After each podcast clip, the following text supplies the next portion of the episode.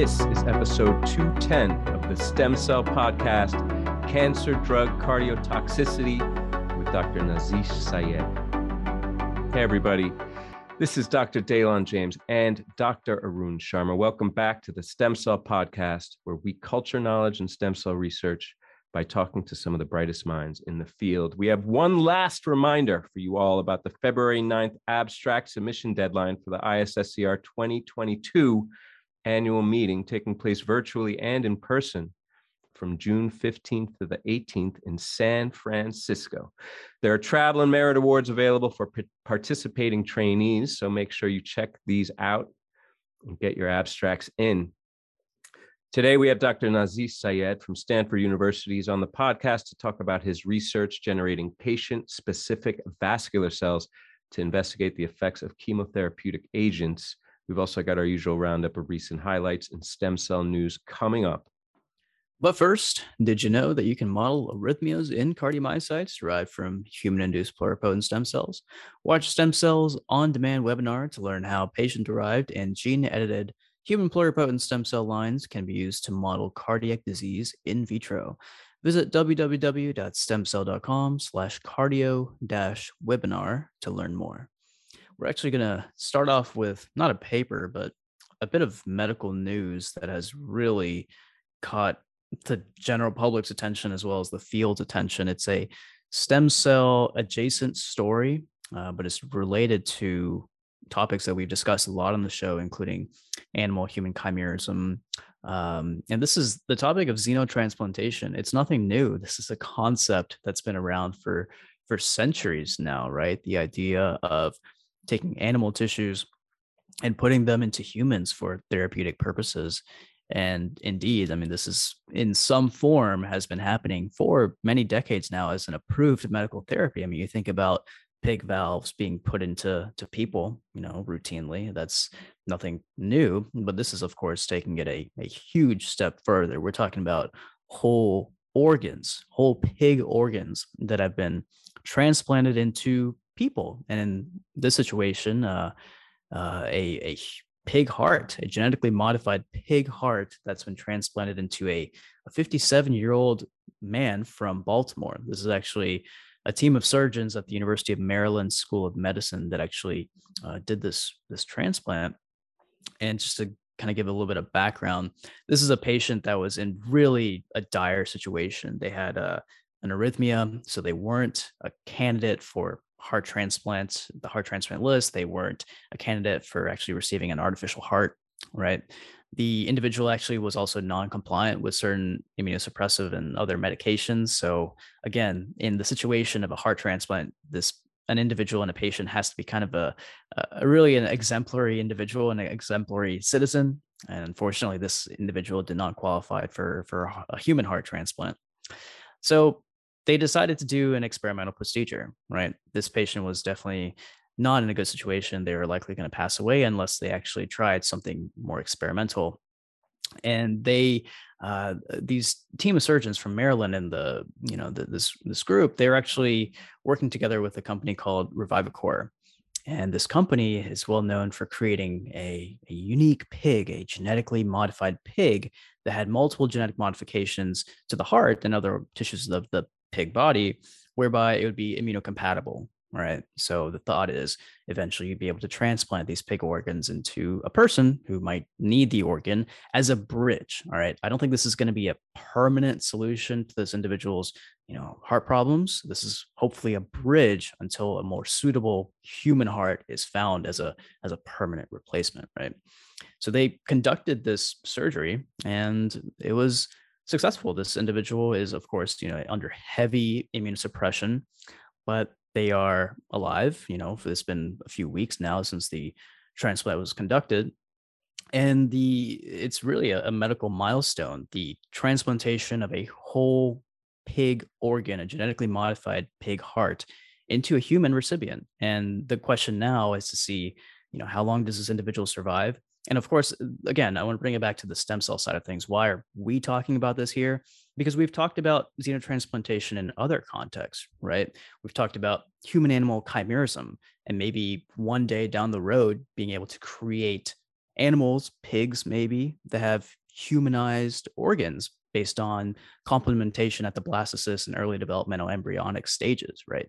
This is different. This is, you know, obviously, uh, this is a, a genetic modification using CRISPR on uh, on a custom set of pigs. I don't think there's any sort of embryo complementation occurring here. Of course not. Uh, no, I don't think there's any sort of chimerism in that way. This is just CRISPR at its finest to make genetically modified immunocompatible pigs. But hey, you know, huge medical story, huge news story. Um, I've been thinking about xenotransplantation ever since my undergrad days, and I had, I had my mind was blown that this actually it happened. Right, it happened. Yeah, this is a big deal, uh, and we've been waiting for this. But I mean, I I can speak for myself. I've been waiting for it, but I at the same time felt like it might never happen. Um, ever since we've been talking, like you said, about the interspecies chimerism with Jun Wu, I remember years ago we covered that and, and similar stories about these pigs actually um, but it was at the experimental phase and now it's getting into patients and and you know regarding the interspecies chimerism as a way to generate organs i've always thought that i was a little bit half baked right because organs are complex they have a lot of different cell types and the whole uh, organ complementation process where they do like a, a interspecies chimera and like a nkx 2.5 knockout mouse or pig i guess um, such that the the human cell the contributing uh, cells can contribute in in full to the heart. I think the the major stumbling block there is like it's not just made of cardiomyocytes, right? The heart, there's vessels, there's all kinds of other cell types in there. So the idea that you'll get a human, a whole human organ uh, for transplant in a pig, um, I've always thought was a bit more far fetched than this approach. Um, which here it's in play, it's working, and I think you know about a, a bit over a month ago, I think was the first demonstration that they could transplant these uh, revivicor, whatever it's called, uh, pig um, kidneys. Uh, Robert Montgomery at NYU Langone did that, and another group at UAB has just recently done that. So it seems like this is not just a one-off, right? It looks like we're on our way, and and those studies were really there to to set the stage for clinical trials. So it looks like you know wholesale we're moving into pig organ transplant as a as a new way of life. The, the one question I have at this is why such a uh, why the immunosuppression? Why do they have to go uh, so so intensely with the immunosuppression? I thought the whole premise here was that you had these organs that would be um, invisible, so to speak, to the human immune system. Any any uh, details on what the nature? You know, I, I remember with ViaCyte, right? The the idea that you could uh, transplant even IPS derived or, or, immune privilege in these little cases, even those were rejected because of like the inflammatory, or they were encased in a kind of fibrotic scar, which limited the ability of those insulin producing cells to function. So I wonder if it's a similar mechanism here of rejection or potential mechanism that they have to guard against. Any ideas there?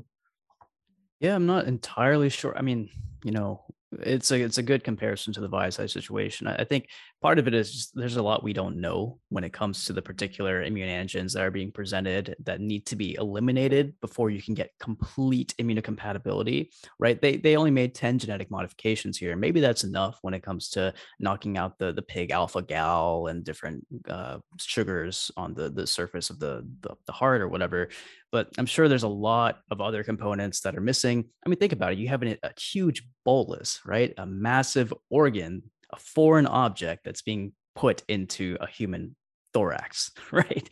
You know, it's it's different. It's it's not recognized by the body, and I'm sure there's more than just these 10 modifications that have to happen for long-term survival. But that is, I think, hopefully down the road. Ultimately, the goal is long-term survival of these things so that we can mass produce organs for human transplantation and that black market of current uh, the current black mar- mar- market of human organs is hopefully going to be alleviated. I don't know. It's a, it's a long term vision. Yes, uh, agree hundred percent. I mean, we we should be reminded. Uh, typical heart transplant that's not an immune match either. So uh, you know, going right all the way with the off the shelf organs may be a lot to ask. Um, but here i guess we're we're, we're setting the stage and you know the numbers better than i but x thousand people die on the transplant list every day right or some some some like that so this is a, an amazing step forward in providing a stopgap for those patients until they can get human organs. Uh, so, yes, a big step forward. Very exciting time to be a transplant surgeon. Get you some of those revivicor pigs. Um, also, an exciting time to be a you know stem cell biologist. Period. In in terms of the insight that we're gleaning into just our existence, the things that that make us different as humans, the thing that make us different from primates. You know, this is a Madeline Lancaster story. So I'm I'm going down that line. She just had a big story in uh, Nature uh, just a couple days ago that was using brain organoids. You know, in the past she'd used them for the Evo Devo studies. She took organoids from primates versus humans, gorillas, chimps, and humans, and and kind of uh, zeroed in on the the the differences evolutionarily that account for our increased brain size. Here, uh, Lancaster, and also co-corresponding here is uh, Eva Kalava, who I'm guessing is a, a, member of the lab there at the MRC in Cambridge in, in Madeline's lab. Um, and this was a similarly ambitious goal, and I love how Madeline's group does this. Is they ask really big questions um, using these stem cell models. You know, most people are focused on the regenerative potential, but she's just trying to understand things. Um, and in this case, it's a bit controversial. She's trying to understand sex based, gender based differences uh, in the human brain. Okay. And, and, this is, as I said, very controversial. But as she said eloquently in her intro, if you if you ignore uh, the existence of the differences, there's a major detriment there, right? Because know, there are differences and they may relate to the emergence of disease. They may uh, relate to the treatment uh, developing effective drugs or understanding toxicity. Um, and male and female brains are just different fundamentally, right? We all know that Mars Venus trope, but um, really anatomically, they they are also are different, and there's different susceptibility to neurological conditions amongst men and women. For example, autism spectrum disorder, schizophrenia, are uh, significantly enriched in males relative to females. Um, and that's probably due to, and there's a lot of evidence suggesting it's due to differences in brain structure, which there are also. It's been well established that male uh, brains are, I'm loath to say here, larger than female brains. Not careful, not, not, that there's anything to that. Um, you know, bigger isn't better, and I think I think I can I can say that firsthand. My brain is inferior to my dear spouse. Um, I hope she's listening. Um, but yes, I mean, the differences are real, uh, the morphological. Also, let's be honest, behavioral differences, they are real. Um, and as I said, males, uh, average larger brain volume, um, average increased neural density, increased gray matter in several bra- uh, brain regions. Um, and this isn't present, you know, this doesn't come about. It's present at, at in neonates um, even when you control for you know gestational size there's a, a, difference in brain size and that suggests that the origin there is developmental right? This is something that happens in embryogenesis. So the question that the lancaster group asked is how does this work? How does it happen? Is the embryological uh, emergence of these differences? Um, what better model than brain organoids? And what they asked really is is an obvious candidate right is circulating hormones. The the at a very early stage, the, the brain is influenced by androgens um, in the male case. Uh, and uh, as a counterpoint to that, Lancaster's group, they looked at a cell intrinsic. So they went to see if it was extrinsic or intrinsic. They took XX and XY lines, um, the IPS lines, made organoids from those. Uh, and what they found is that it, all things being equal, the XX, XY lines didn't behave differently. So it suggests that the intrinsic difference in the sex chromosomes is not uh, underlying the differential behavior of the of the cells in in the brain and and in these organoids. Um, but then, of course, when they expose them to androgens, and this is key because they expose them to testosterone, which can be reduced to the, the androgen testosterone, which can be reduced to the female reproductive or predominantly female reproductive hormone estradiol as well as dihydrotestosterone, which can't be reduced. Um, and what they found effectively is that those androgens and not the estradiol did elicit a difference Um, and that difference was very specific. There was increased proliferation of cortical progenitors, an increased uh, pool of neurogenic cells, um, and and specifically uh, that uh, increase was in the output of these ex- excitatory neuronal progenitors, and there wasn't a change in the inhibitory neural progenitors. So right out of the gate, this is suggesting that there's there's maybe a, a functional difference, uh, enrichment of these excitatory neural progenitors, um, because you know there is evidence clinically. It's been shown that uh, androgens uh ha- that that oh sorry that autism spectrum disorder and schizophrenia um, may be that there's evidence suggesting that it's due to an imbalance in the ratio of excitatory to inhibitory neurons. So that was really nice affirmation of a clinical uh, phenotype there in their study.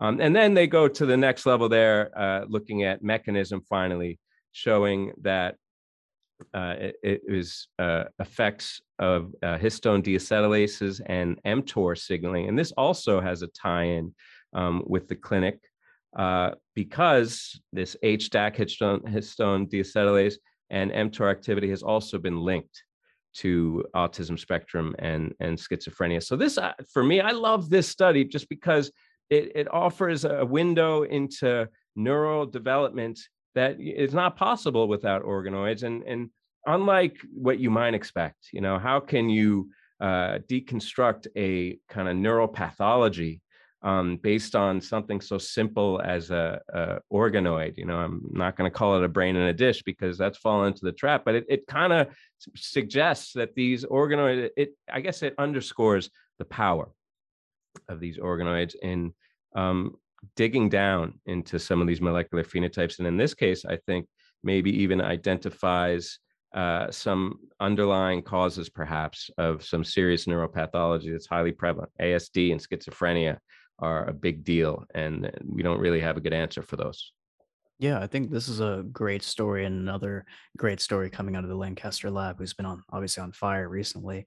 Um, in addition to looking at the kind of the sex-based differences here, the other part of this I really liked was the the Evo Devo aspect. I think you touched on it briefly, but you know they they did some mouse organoid assays as well, and they actually showed that there's no effect of this DHT, uh, whereas estrogen actually led to some increased basal progenitors and cellular phenotypes. So this also shows that there are definitely you know evolutionary differences in sex-based differences too, right? Even though the mouse is certainly a, another mammal, um, but some of these phenotypes and findings may not translate from one mammal species to another. So I'd also be interested in looking at kind of a broader range of organoids across different species to see if some of these findings hold up. Yeah, I'm glad you brought that up because that that is another great takeaway from this because you know that's the mechanism in mouse is the virilization of the masculine brain is from uh, testosterone being reduced to estradiol. So counterintuitively, it's that female quote unquote reproductive hormone estradiol that's leading to the virilization of the male brain, but absolutely not the case in the human. And as you said, this is another uh, another piece of, of data showing how different uh, mouse and human is, which we knew. But all those people that have been using mouse as a model to understand sex differences now have to go back to the drawing board um, and maybe consider uh, getting some organoids in their stable to, to get better answers. There you go. It's the power of iPSCs, human models, human systems. Um, you know, we're talking about uh, induced pluripotent stem cells, of course. And the next paper I'm going to talk about is also an IPS paper. It's using human iPSCs to actually model something that I at least I haven't heard of. Yeah, it's kind of surprising that this hasn't been done. Maybe I just don't know as much about this particular field, but it's modeling albinism, right? The loss of pigment in the skin and the eyes of certain individuals. is a genetic variant, a genetic mutation. It's in vitro disease modeling of oculocutaneous albinism type uh, one and two using human iPSC derived RPEs. Those are retinal pigment epithelial cells, right?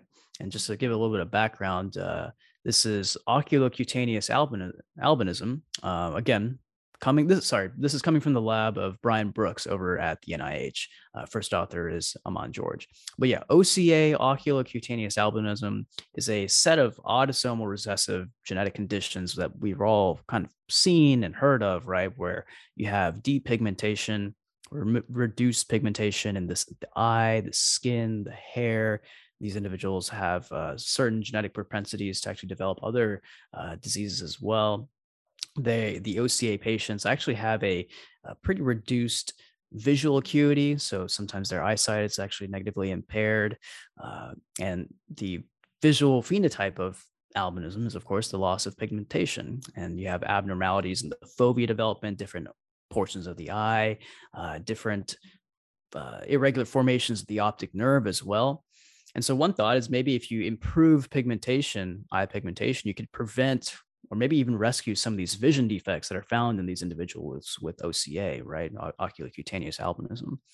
So this is actually a, a pretty straightforward study, in my opinion. This is an IPS model basically deriving iPSCs from people who actually have OCA, two different versions of OCA. So they are disease in a dish models for um, OCA type 1 and type 2.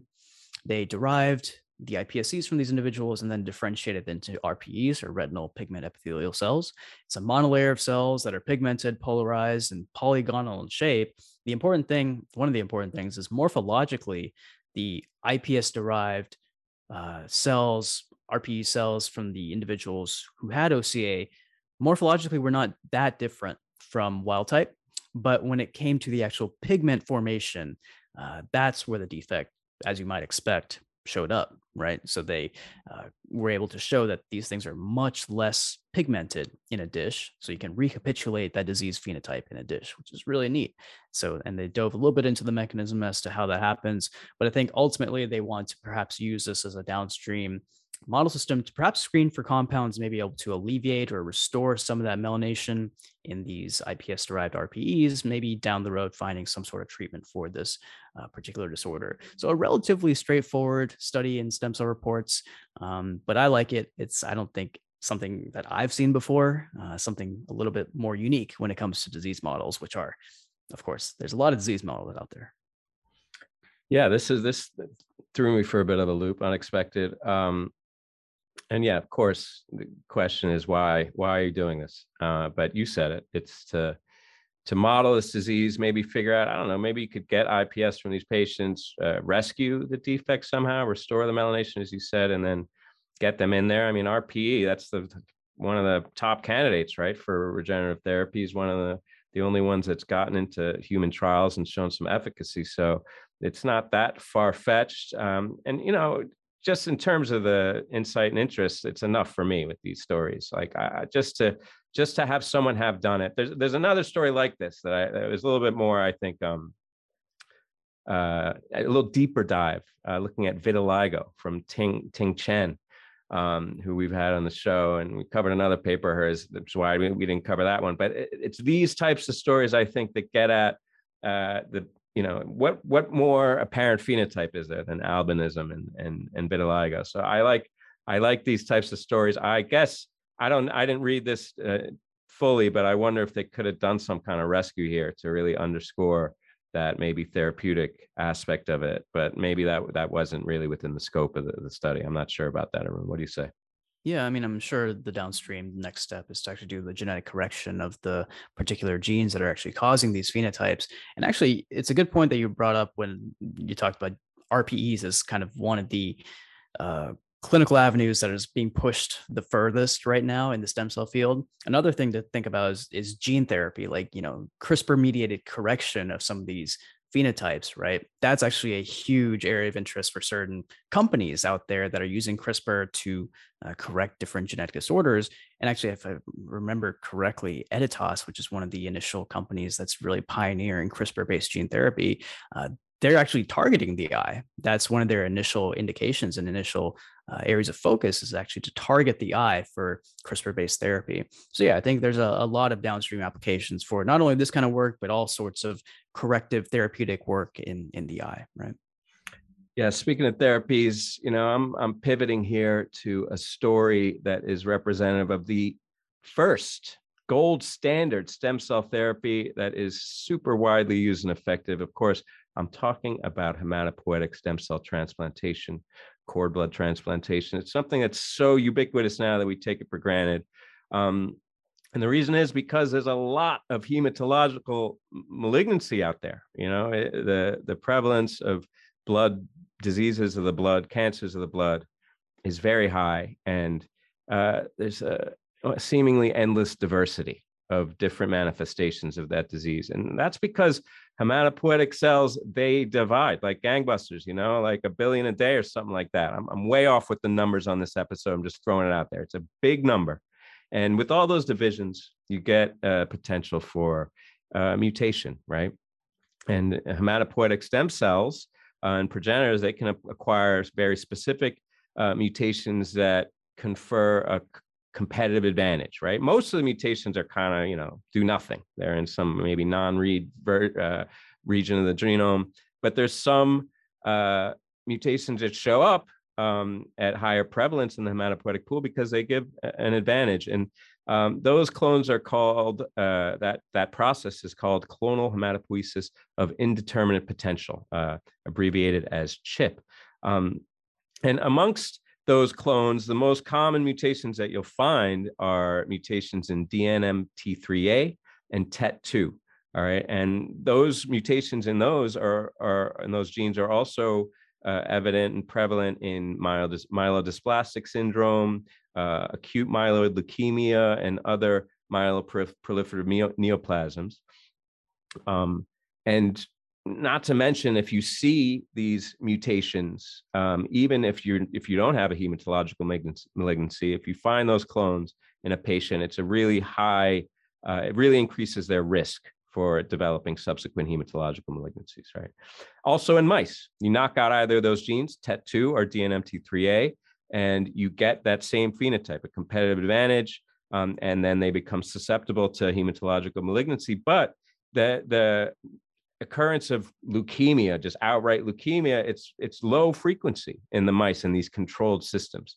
So clearly, the TET2 DNMT3A is not enough on its own, and you need these additional alterations in the genome in order to result in malignant transformation.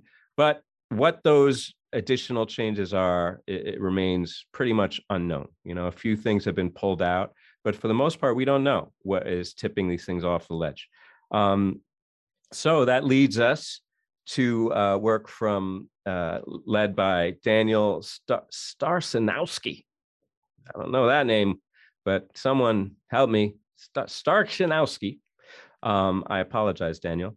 Uh, from Cincinnati Children's, as well as Ioannis Ifantis. I got that one. That's not so easy. He's from NYU School of Medicine. Um, and what they did is they they used an in vivo RNAi screen, uh, loss of function screen, to see what you know what other uh, modulators, what other gene targets would need to be lost in this case in order to promote um, development of these malignancies. Uh, and what they found is that there was a downregulation of these innate immune modulators um, that led to tipping over into the full uh, malignancy. Um, and it, it, was unexpected. It was uh, toll-like receptors, um, which are involved in a, innate immunity.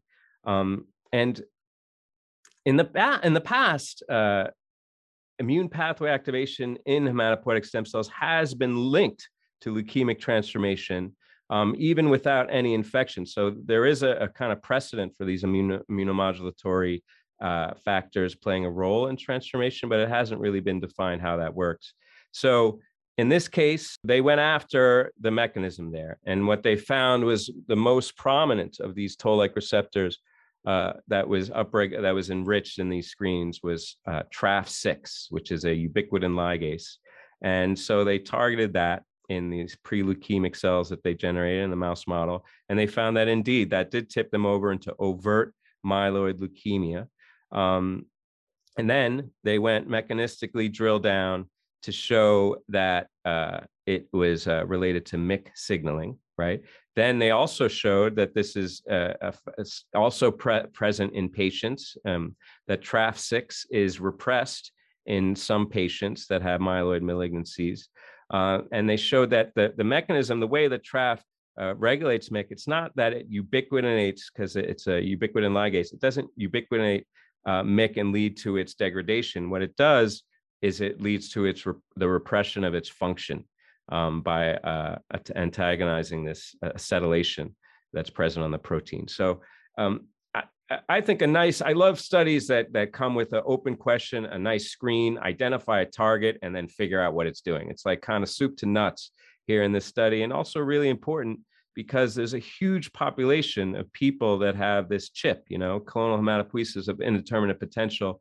And we don't really know what to look out for. We just know to watch them for the emergence of these myeloid malignancies. So, um, or hematological malignancies. So here we have a, a specific target that we can look for, see if there's downregulation in the patient that they might be on the cusp of this transformation, and maybe even therapeutically to target it to try and uh, recover some TRAF function. Although I, I don't know how that would work in the broad suite of um, hematopoietic clones that are present in the body.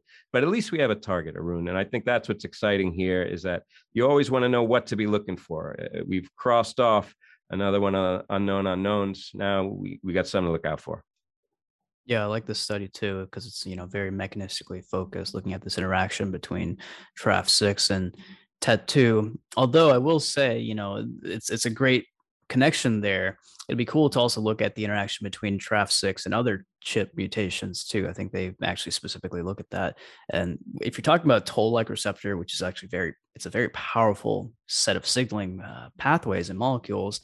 Uh, you know, TRAF6, it's not only implicated in in um, in blood cancers as well. You know, you got to look at other cancers too. So you it's probably a good idea to actually look at TRAF6 function across the board in other types of cancers, you know, as well. That's just my two cents. Agree, agree. I mean, ubiquitin ligase, right? So there's plenty of targets out there that this could be, um, you know, affecting. And in, in in this case, you can see it's the down regulation um, of of TRAF that that is influencing it and leading to this, um, you know, MYC running out of control leading to cancer. So you could imagine, as you said, with MYC being pretty much ubiquitous in in the field of oncology, you got to keep your eye out for other cancers. So I agree with that a hundred percent.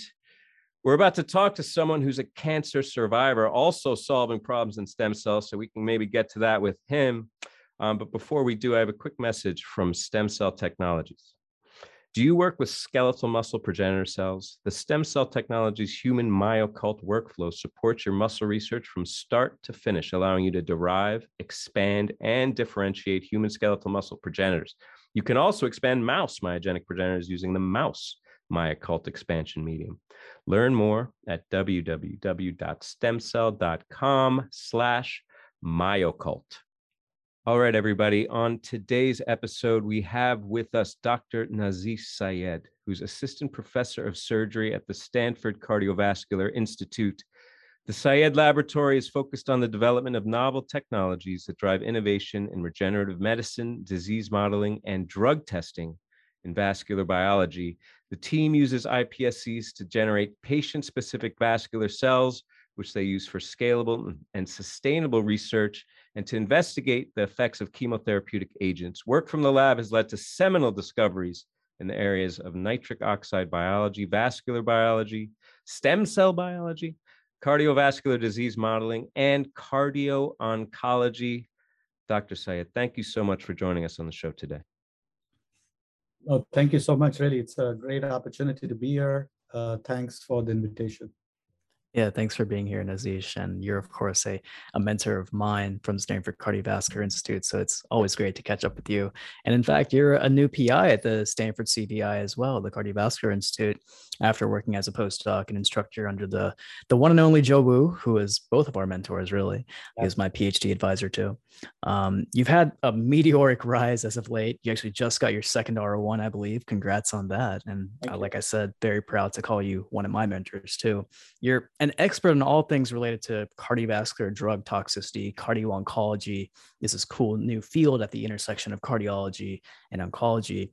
Specifically, you've really focused on the vasculature and the way that these cancer drugs may be able to impact the endothelial cells in the vasculature. So I wanted to start off a little bit broad and kind of remind folks why cardiotoxicity and cardio oncology is such an important area to study these days and, and, talk a little bit also about kind of the growth of that field cardio oncology and the intersection of the heart and cancer fields uh, thanks arun. Uh, first congrats arun for your new lab. Uh, it's so really good to see you uh, spreading your wings. You absolutely deserve it. Uh, Dalen, again thanks again for the invitation. So you know to talk about uh, cardio oncology so you know we you know the field of oncology uh, flourished when we came up with new chemotherapeutic agents, uh, targeted, general, and they usually did an amazing job of curing cancer. I mean, we have an extended life uh, uh survival uh, for the for the oncology field, cancer field. You know, but however, we by the late 70s we started to come to know that you know there is the other side of oncology, which is cardiovascular dysfunction, as more and more patients were coming out, getting cured for cancer, but unfortunately started to show uh, symptoms and side effects of this uh, cancer therapeutics is the cardiovascular dysfunction. And that led to, in the 90s, maybe even in the 2000s, to start having this new field of cardio oncology where there were cardiologists focusing specifically to deal with the side effects of uh, chemotherapeutic agents. Uh, one of the classic features was heart failure. I mean, you know, patients coming out in the 80s treated with cancer therapeutics were now having about a decade or two decades later heart failure without any comorbidities, no diabetes. And that led to the discovery that, you know, it is these uh, chemotherapy agents example could be doxorubicin, which is an amazing drug for treating cancer. But then also other targeted chemotherapeutic agents such as tyrosine kinase inhibitors, uh, rituximab, which is an antibody, amazing drug, but still having uh, cardiovascular dysfunction. And that led to this discovery. I mean, so many amazing uh, cardiologists have now entered this field uh, to kind of investigate what we can do to prevent. See, we cannot stop cancer treatment, but can we do something to prevent the side effects of these uh, cancer drugs. So that's where cardio oncology comes through. Yeah, I mean, I I love uh, the idea of it. It's very close to my heart as well. I work in reproductive medicine. Of course, I've been a stem cell biologist, but I, have always noted that in in terms of cancer treatment, and it's what I always lead with. We've gotten so good at saving lives, right? And particularly in a pediatric population, right? We've turned around the leukemia from, you know, maybe 90% mortality at early days to 90% survival, but not enough people are thinking about the rest of these people's lives. You know, it's not just the day after remission, but a whole long life. In the case of reproductive health, these are patients that go, uh, it's, you know, they want to have a family. That's a full life for them. Um, and oftentimes the chemotherapy leaves them sterile. Um, so yes, this is a new chapter. I mean, through the benefit of all those decades of hard, hard work and our war on cancer, that now we're able to ask this next question, right? What about the rest of your life? Um, and on that note, you know, a bit of a segue to some of your other work. You're really focused not just on embryonic uh, development and, and, iPS cells and cardiogenesis, um, but also on the other end of the develop, developmental spectrum, right? You also you published a, a nice story in Nature Aging that leverage gene expression, this broad suite analysis of uh, serum factors, cytokines, chemokines, growth factors, also deep learning, all to develop this inflammatory clock of aging. And, and this is part of, I think, a, a growing collection of stories that are really zeroing in on spe- specific molecular factors that underlie the aging process. And in this case, you showed that CXCL9 was the culprit and really amazingly, um, from my perspective, seemed to be targetable, right? You were able to reverse uh, some of the phenotypes, specifically this endothelial uh, arterial stiffness type phenotype, even in mice as well as human cells. So I think really exciting um, in terms of the prospects. So can you just, I think, uh, I mean, uh, elaborate on that, would you please?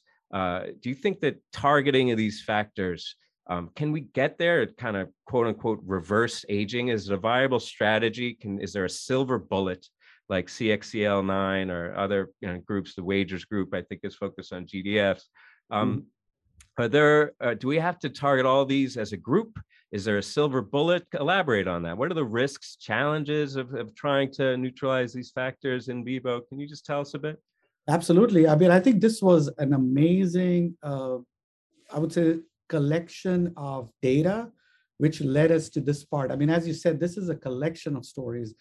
we had this trove of patients coming through, a thousand patients recruited in the study. And I'll, I'll literally provide the gist for the study. This took five years of just this paper being uh, put into. So, you know, the idea for this study was to identify key factors which are responsible for diseased aging. I mean, we all are going to age and we all are eventually get to the point, but why some individuals who are older are still healthy, free of cardiovascular uh, dysfunction, but some individuals who are much younger but still have cardiovascular dysfunction. And this disparity is something which led us to think about that there must be some underlying reason which leads to younger people having cardiovascular dysfunction, but on the other side, older individuals free of any cardiac dysfunction. So this led us to think about, you know, what could be the factor responsible. I mean, we all know aging is a multifactorial uh, thing. It has nine pillars,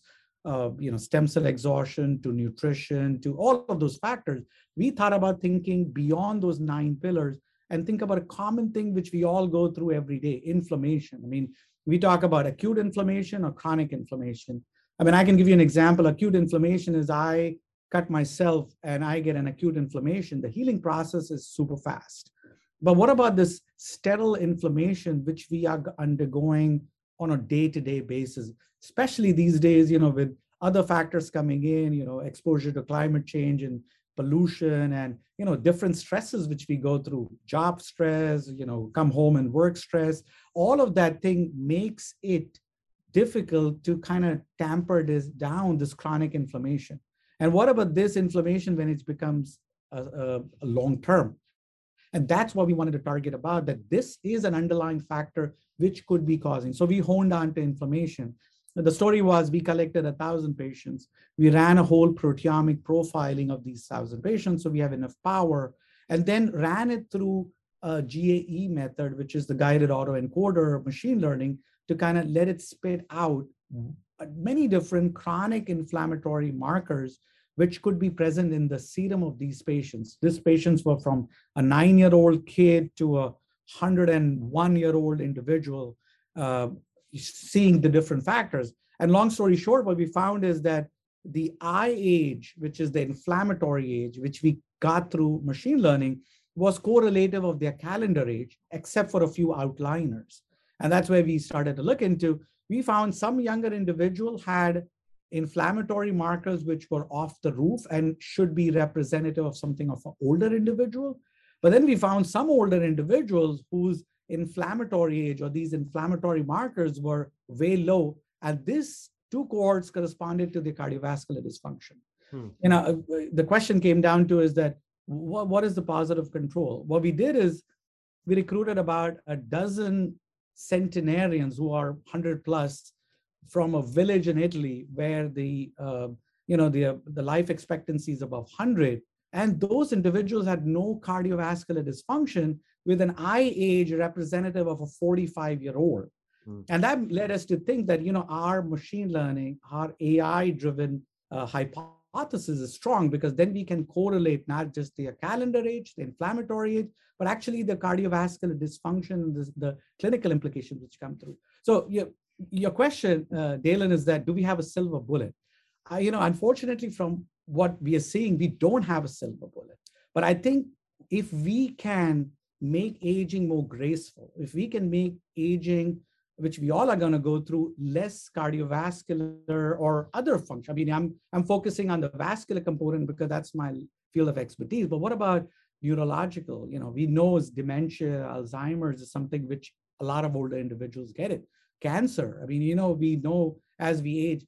What about those? Can we uh, really hone on to the inflammatory markers and at an early age start to look at this profiling that you know inflammation as we age is going to increase is there a, a, a, simple blood test which we can go through maybe maybe not on a yearly basis but maybe every two years to see hey my inflammation is high because you know I'm going through some kind of a stress in life.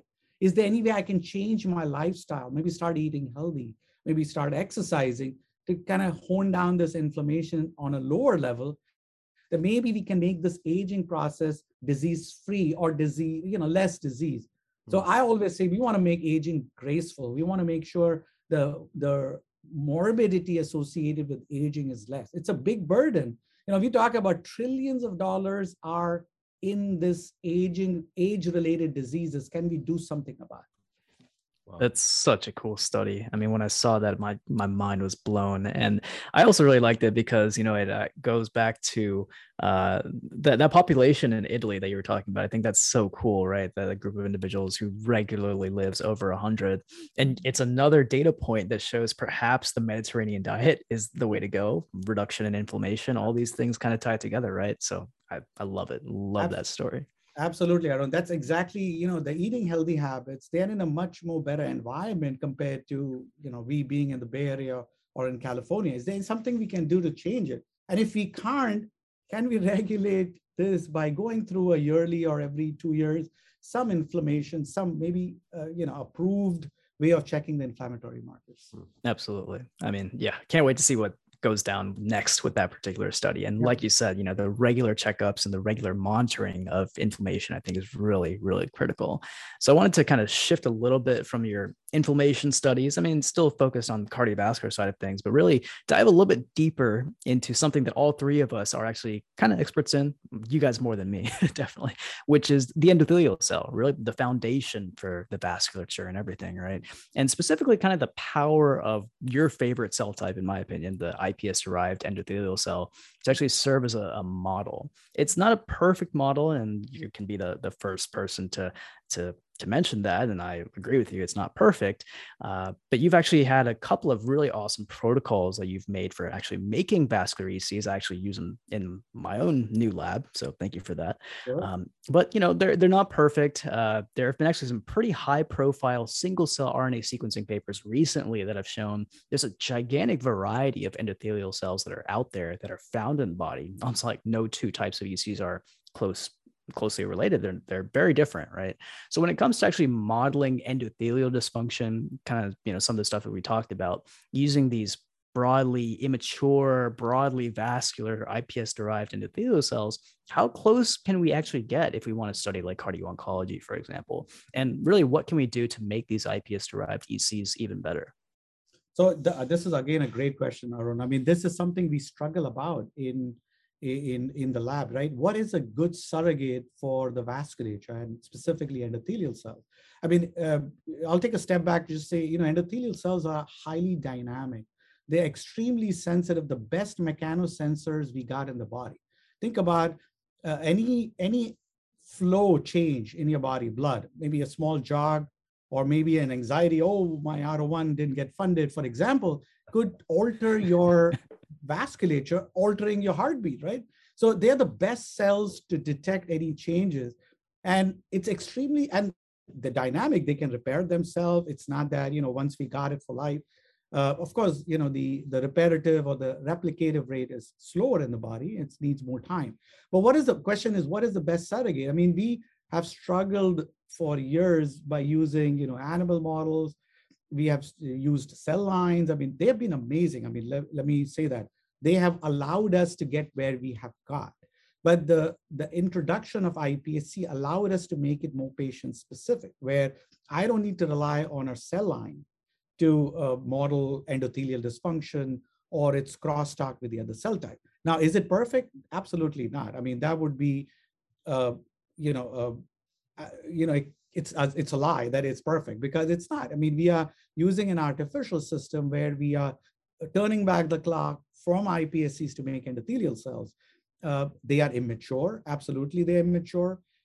Uh, you know, uh, the replicative capacity is sort of an artificial system. We're putting it in a dish. We don't know. We are we kind of speeding up the process of it to divide and replicate.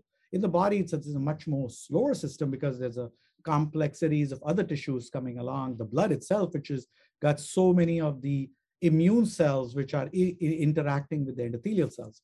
But you know, the question you asked is that how how can we make it a better system? Now, you know, uh, endothelial cells are unique. You know, your endothelial cells in the brain are going to be different than the endothelial cells which are in our liver or in the kidney.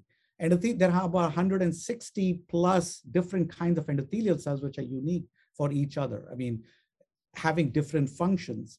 And the the more technology we pump in, such as single cell uh, RNA sequencing, which has allowed us to look at different form, the more refined or better system we can have of making iPSC-derived endothelial cells. I still believe iPSC-derived ECs are the best models compared to the primary cells because it allows us to look into the patient's own formed endothelial cells. They will be immature, but as I said, we have now progressed so much that we are able to make a little more mature endothelial cells shown by single cell RNA-seq or phenotyping them, but also at a much faster way. We can now make endothelial cells with a week, which are represented of the patient and functional. Uh, I think the protocols are going to still keep evolving as we go through. iPSC still will remain a good platform. I just think about what the next step is. I mean, we're talking about population genetics and population studies, right? Now, I can study using these iPSCs hundreds of lines in one sitting. If I can do that, I can run EQTL studies, uh, variant studies. I can do population genetics in one sitting. Now, the question is, how can I make these cells faster so that I can replicate and say, hey, patient number 410 is having this SNP compared to patient number 300. Now, I cannot do that on uh, live cells or cell lines, I can do that in iPSC level because I can not only look at their differentiation capacity, some cells take longer time, but also at the same time to drug testing within that cell. So, uh, you know, as I said, protocols will keep evolving. We have a much better handle as we learn more from single cell technologies, from uh, CRISPR-Cas9, figuring out validation, which key factors are responsible for the differentiation, I think we'll have a much better handle on the, the protocol.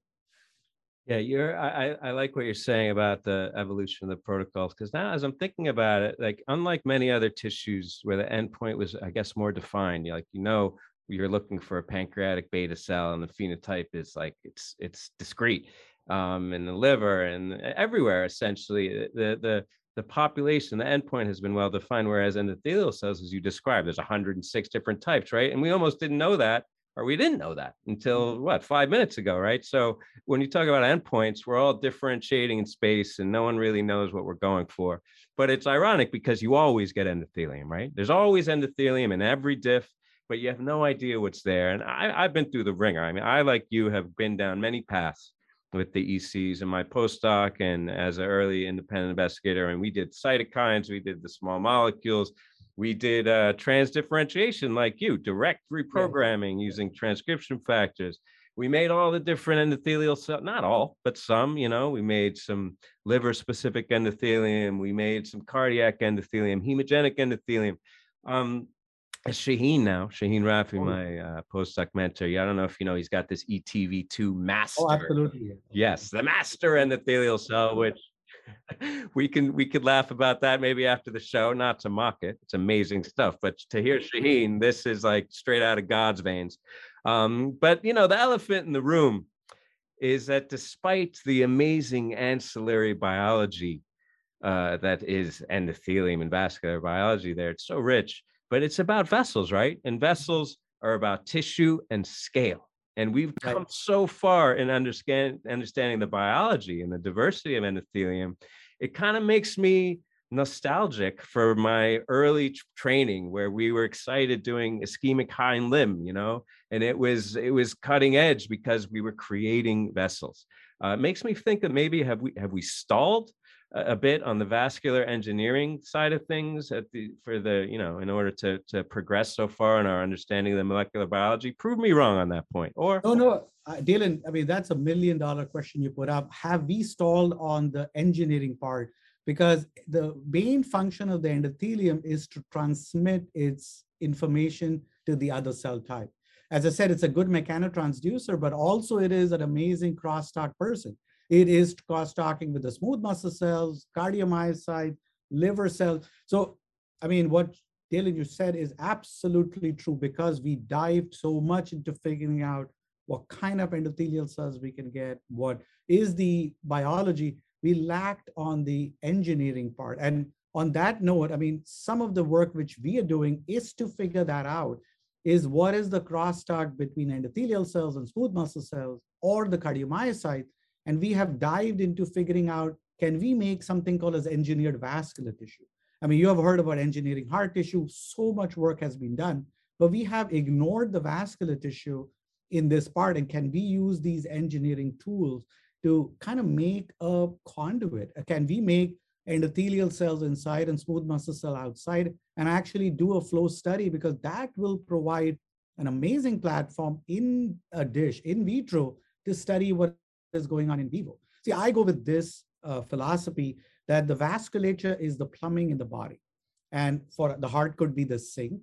And if you have a leaky sink, you got to go better fix the plumbing. So we better figure out how we can fix the plumbing if there is a problem because you know all of most of these cardiovascular disease has a big vascular component which has been ignored and i think bioengineering will be a key moving forward to kind of understand what is the role of the endothelium, the smooth muscles or cardiomyocytes, or even neurons. I mean, we have a project where we have neuronal cells and the vasculature put together in context to the aging part to see, you know, what the endothelium is contributing inflam- inflammation wise to the neurons. We could do that because of iPSCs, but we need to figure out how we can put these two together using bioengineering tools. So I think that's a, that's something that we all should put in effort to come up with these tools. Absolutely, and I think it's perhaps one of the holy grails of tissue engineering and bioengineering is getting you know functional vasculature in a dish right it's not easy because in part because this system is so intricate in the vasculature it's so intricate and it has multiple cell types and all that but you know it's a goal worth striving for. And like you said ipscs we're all fans of ipscs here on the show. It's kind of the workhorse of your work and it's the workhorse of my work as well. And our mentor joe wu would definitely say one of the great hopes for using ipscs to actually conduct quote unquote clinical trials in a dish. And this is something that you're quite familiar with, where you might be able to predict in, like, say, a, a preclinical setting, which drugs would be effective in a patient, but also which drugs would be toxic and potentially cause things like off target cardiotoxicity. We were talking about cardio oncology, right? And indeed, you actually had this really nice science translational medicine paper that conducted a clinical trial in a dish with iPSC derived ECs, like what we're talking about, and actually showed that a particular statin, lovastatin, which is you know one of the broad class of these cholesterol regulating statins, it can actually improve EC dysfunction and cellular crosstalk in a particular cardiomyopathy that cardiomyopathy that's uh, defined by mutation in the laminin A or LMNA gene. So, you know, take us through the work, you know, talk us a little bit about this idea of conducting clinical trials in a dish and how close we are to making this a reality and what are you hoping to do in the the future with some of these other other ips clinical trials in a dish down the road right uh, again thanks Arun for bringing that up i think uh, we do need to come up with these uh, unique platforms, use, you know, leverage them to come up with these clinical trial in a dish. Uh, specifically for this project, what we did is we said, okay, we have uh, we have a family who has cardiolaminopathy, which is because of a mutation of the lamin gene. We know it affects the cardiomyocytes. But if we look at a broad rate, lamin gene is so important for every component of the body. It's present in every cell type. That led us to think that, you know, let's look beyond the box for these patients. They have cardiomyopathy, they have cardiac dysfunction, cardiomyocyte dysfunction, but let's look at the other clinical features that they get you know, we always think about when do these patients start developing a phenotype? When they hit about 45, 50 years of age. But what before that? I mean, they have the mutation. Well, why no cardiac dysfunction or any clinical implications till they hit a certain age? And that led us to think, is there any component which we are missing, which might start much, much earlier? So one of the things to think about was vasculature. Do they have vascular dysfunction early on in the life, which we don't look at? which could eventually lead to a cardiac dysfunction. So in that study, what we did is we recruited the same patients who have cardiac dysfunction. We made iPSCs, of course, we differentiated them to endothelial cell. We found endothelial dysfunction in it. And that led us to think that, yeah, they also have endothelial dysfunction. So we said, okay, well, let's compare the clinical function of it. They had endothelial dysfunction clinically. And then we said, okay, well, you know, we know they have endothelial dysfunction. Let's figure out what is the target. And, you know, one of the targets is a, you know, as I said, it's a mechanotransduction. Endothelium is a me- mechanotransducer. And we found KLF2, which is important for mechanotransduction, to be the factor which is downregulated. And that led us to think that, okay, well, you know, these patients have normal blood flow, they have normal heart function, even at an early age, but they might have defective mechanotransduction that even though the blood flow is normal, the transmission of the signal to from the endothelium to the smooth muscle or the cardiomyocyte might be impaired because KLF2 is downregulated. That's where we led to think, okay, we can run a clinical trial in the dish by using different compounds. We went through a bunch of compounds for KLF2, found lovastatin is the one which we can increase it in a dish. We said we're not going to stop there. We're going to try to recruit the same patients back in the clinic, and we're going to give them lovastatin for a certain period of time. So, you know, I cannot reverse their cardiac cardiomyocyte dysfunction because it's already set in. But is there any way I can improve their vascular function? And that's when we did their endothelial dysfunction measurements before and after statin treatment. And then we said, okay, you know, I want to do something for the younger generation where the cardiomyocyte dysfunction hasn't set in. They might have endothelial dysfunction when they are 15 years old, which they don't know about. Again, the part of chronic inflammation, which we don't know about. And is there any way I can improve their vasculature function at an early age? So hoping when they hit that certain 50 age group, I can delay the onset of cardiac dysfunction. So again, you know, the thing is, if I can fix the plumbing at an early time point, maybe the kitchen sink, which is the heart, might have a, um, you know, I can't predict it this way, but I can maybe, or this function say, I can delay the onset of that cardiac dysfunction and give them a, a much better quality of life, you know, less chances of heart transplant if I can improve the vasculature. So, you know, the idea is what do we do next? Is there any way we can scale this up from the two patients which we use in our clinical trial to, you know, a bunch of patients? Now, again, our favorite cell type is iPSCs because we can do that based on the patients we recruit. The idea is we want to recruit another 50 laminopathy patients. We want to make iPSC derived endothelial cells. And now this time, study what the endothelium does to the cardiomyocyte as we progress in age. So remember, lamin gene is also sort of related to aging. Lamin gene can also cause something called as progeria, which is an aging disease. So is there any way we can bring the vasculature with the mutation and see whether as we progress, what are the implications of the cardiac dysfunction? What does it do to the cardiomyocyte, which we can prevent as we? So iPSC gives us this. I always say it's like back to the future because we can go back in the past to make these iPSCs. These are naive cells, but then push it towards the future by aging them in a dish. Of course, it's not perfect, but at least gives us a snapshot within a small period of time to not only go in the past, but can go in the future. So that's the idea. We want to kind of extend it to a much bigger cohort of patients, sort of run a little bit of a population genetics to see what are the implications and how we can understand the role of the endothelium in cardiomyopathy, which has largely been, you know, kind of avoided. People, you know, we are very myopic as cardiologists. We think about cardiomyocyte, forgetting the endotheliums, uh, the fibroblasts, which are equally important in the heart. Yeah Back to the Future is, is what I'm feeling right now. Although I'm like Back to the Future too, where he's got the flying car. You know, yeah. super tech here is it's blowing my mind.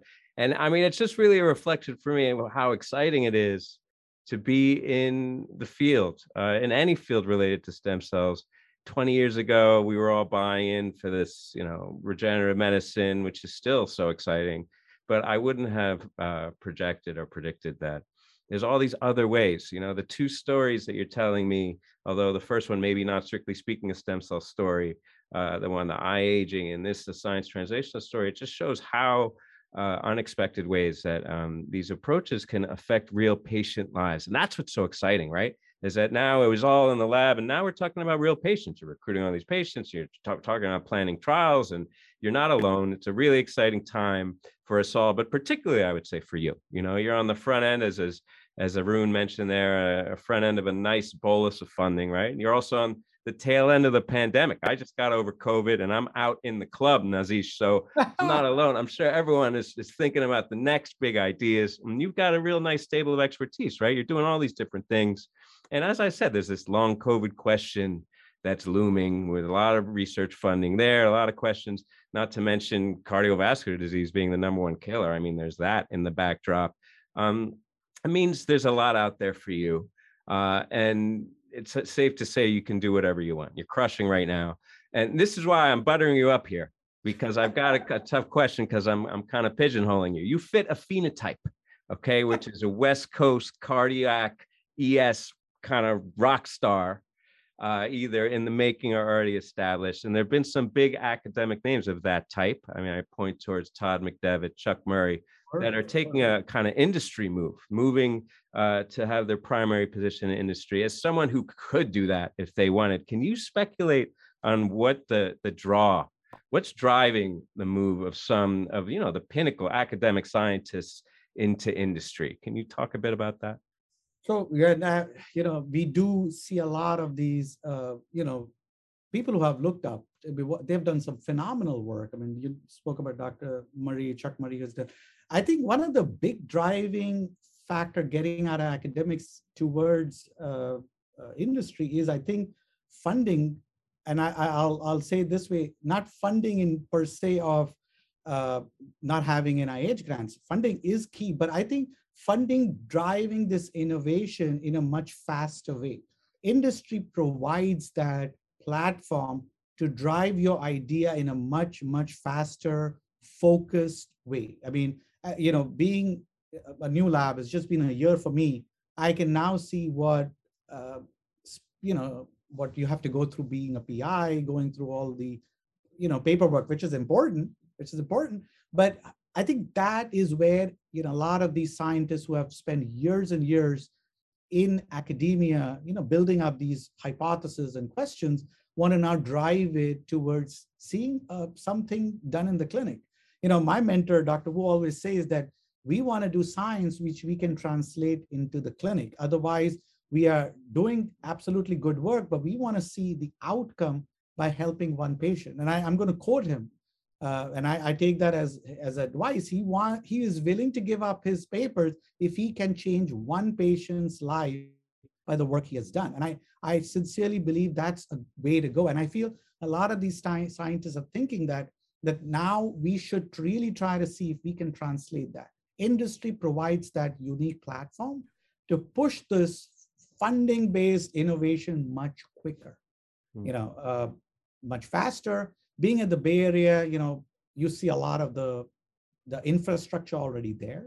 I think, you know, uh, and not just the Bay Area. I mean, you go across the coast of California, even in Boston. I think you find Seattle. You, you mentioned all of these places provide the infrastructure, the platform to kind of push through and you know use different technologies like AI. I mean, I know Google has funded so much work now where they're using AI-based uh, uh, uh, technology for aging. I, I mean, they have mm. they have such a. So I feel this is what is leading for the people to think about uh, moving towards industry. But you know, again, we start in academics because that's what our uh, bread and butter is all of these ideas come because we have such an enriched environment. I can only tell you, Dale, I mean, Stanford provides that.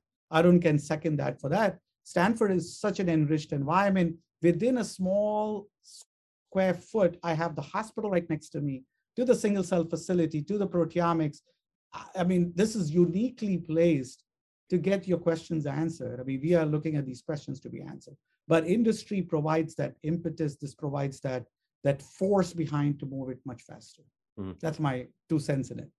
Yeah, I mean, I, I agree with you. And like like you said, Stanford is such a unique place where you have all these power of this power on the clinical side, on the research side, and also specifically on the ability to actually make some of these industry industry dreams happen and make some of these startups happen. I mean, it's a, entrepreneurship is such a vibe at on that campus it's infectious really but like you're saying i mean a lot of this has to come back to the patients and this is part of the reason why a lot of us got involved in this field is to to see if we can help patients in some way, whether it's making basic science discoveries or actually working in an industry when working on a product that may be able to come to a patient eventually. And I think you of all people has have a like a really unique perspective on this and the in particular the needs of the patient and the hopes and dreams that patients have right?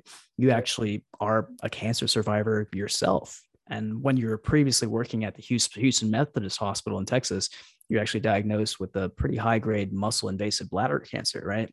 And so you had to go through all these rounds of chemo with actually some of the drugs that you're studying and that we've talked about here today and read about in your own research career, right? I can't imagine kind of what that was like for you, for you and your family. And the fact that you've been able to actually beat cancer and still have an exceptionally successful early career, it's like inspirational is an understatement, Nazish. It's it's unbelievable. So I mean, tell us about this defining time in your life. You know, when you were when you were being treated for cancer, and who you leaned on as your sources of strength, and actually how this ordeal kind of ended up shaping you as a scientist and as a person today. So thanks, Arun, for bringing that up. Yes, uh, indeed. You know, uh, I so you know, I, I there's a small kind of story we wrote that I've been, I'm a doctor, I'm a scientist, but I've been a patient as well. And it's pretty surreal. I mean, it's I just hard to explain it, what you have to go through when you become a patient. I mean, being a doctor, I always thought, you know, I've seen patients and that caring level of what, but being a patient now, being on the other side of the coin, it is pretty surreal. It is actually scary where you think about that what a cancer can do it. So, you know, you know, the ordeal was that yes, we did go through several rounds of chemo, uh, surgery, uh, but you know, as a scientist, I always thought that you know, what can I do to change it around, right? Uh, yes, I was given doxorubicin and several chemotherapy, but how can I? I have this platform of research. I have this amazing opportunity. Why can't I pivot my research to kind of make it personal and say, uh, what can I do in the field where I've been treated with this chemotherapy? I have suffered from vascular dysfunction because of this chemotherapy. How can I pivot this to make it advantageous for the field? And this is what led me to think that, you know, I'm a vascular biologist, but I need to pivot my research to see what are the effects of these chemotherapy, which I personally have endured uh, it's it is pretty surreal to go through this chemotherapy, especially doxorubicin. It's called the red devil. And if you see being infused that red drug going through this IV line, your skin turning red, your you know clothes turning red, let me more inclined that I got to do something about it because it's personal now. So can I investigate in my microcosm what I can? I mean, there is no way this is a concerted effort. We need all to pull through. But is there any way I have this platform to do research? Can I pivot a little bit and do something towards it? And this led me to kind of join Dr. Wu's lab as an instructor to see I want to do something about cardio oncology. And meeting you, Arun, where you were working on tyrosine kinase inhibitor.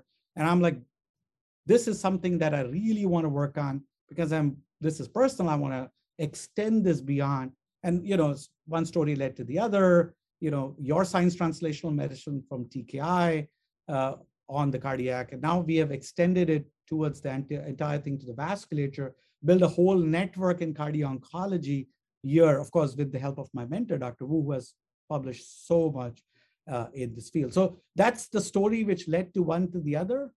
Uh, i just feel that if i have the platform given if i can do something about what i have endured thinking about the millions of patients who go through this chemotherapy induced dysfunction, I should do something about it. And I need to do this research. I cannot do, uh, you know, beyond this, but I can do research. So I can, I'll definitely do something to understand why chemotherapy leads to cardiovascular dysfunction.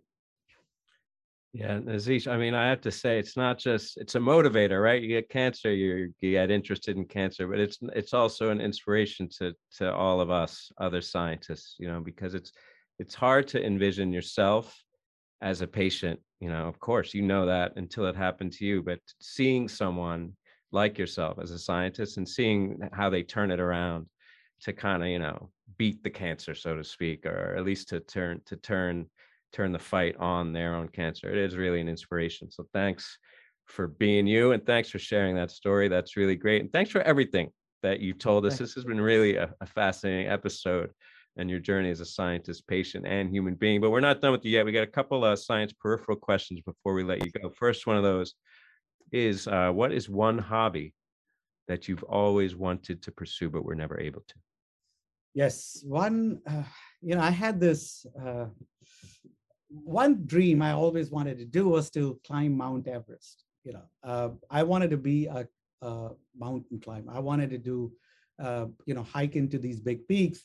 Uh, and I'll share a story about this. You know, uh, when I was in grad school, I started actually training. Uh, younger days, you know, you think you could do everything. I started training to climb. You know, you need a, a rigorous training for years. I actually began training for it, started going to rock climbing stuff, and I started training about I want to do this in a year's time. And I this is one of the things which hobby I had it since I was a kid, never pursued it, you know, med school, all of that. And six months into it, I'm like, you know, really trained well with good stamina. I realized that the permit to get into Mount Everest is $50,000. And I was like, as a grad student, there is no way on earth I will be able to do this. And that's, you know, one of the dreams, uh, reality sets in is that, no, I don't think I can do this. So that's one of the hobbies which I have not been able to pursue much. I, I still, once in a while, I'm able to, you know, climb Yosemite or, you know, but that's one of the things. And it's now a dream which I cannot do because, you know, more responsibilities come in you're not young anymore like that. So that's one of the one of the hobbies which i couldn't do. I mean i've taken up other hobbies such as scuba diving you know i may i've made it a point that across the world i want to scuba dive. I've done it at the great barrier reef. I've done it in hawaii. I've done it in on the kenyan coast. So you take up other hobbies because you couldn't but that's a that's a hobby i couldn't do Yes, some of us like go watch a movie. You fill the void of not being able to climb Mount Everest by scuba diving all over the world and beating cancer. I mean, hey, God. some people have smaller aspirations, but you're a hobbyist, my man. No, my main thing is if I can't go up, can I go down? So that's what I said. Uh, there start with scuba diving. There you go. Well, listen, Everest is just a name. Yosemite's pretty badass, if you ask me. Good for you. It is. It is intense. It is intense. Uh, beautiful. Last but not least, uh, what is the best piece of advice that you've ever been given, professional or not? So I'm gonna, you know, I'm gonna divide it into two parts as a scientist, right? I'm gonna make it into part A and part B. Part A advice was from my former, former mentors, my parents, that you know, anything that comes out of your mouth needs to be measured well because an arrow can come back into the bow, but the words which you have said can never be reversed back. So measure what you say. That was one of the advice I've kept it really close to me, especially given from my dad, that you know you need to be very careful of what you said. You can hurt someone. The second advice is from my mentor, Dr. Wu, uh, Dr. Joseph Wu. He has said, you know, there's always going to be background noise. What has kept him and will help you drive is to put your head down and keep working hard because that pays in the end. Everyone is smart. What keeps the edge, among others, is the working hard, ethical work where you got to keep your head down and keep working. So I, I kept these two advice pretty close to myself. And I think that maybe these two things will help me move forward in, you know, I wouldn't say curing uh, diseases, but at least understanding diseases.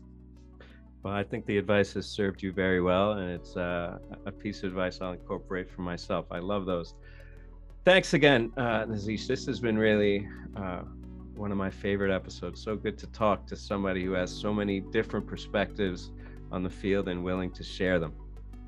Oh, thank you so much, Dalen. Really, really appreciate me coming up here. It was indeed a lot of fun talking to you guys.